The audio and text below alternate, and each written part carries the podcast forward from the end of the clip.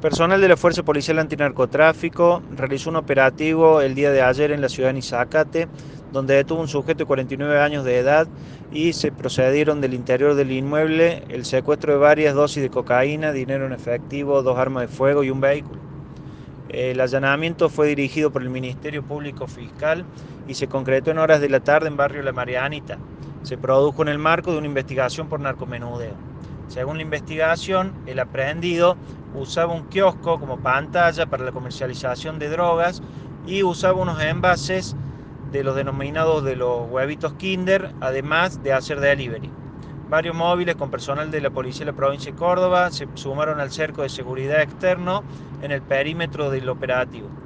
Al finalizar el allanamiento, autoridades de la Fiscalía de Lucha contra el Narcotráfico, el primer turno, dispusieron la remisión de los secuestrados y el traslado del detenido a sede judicial.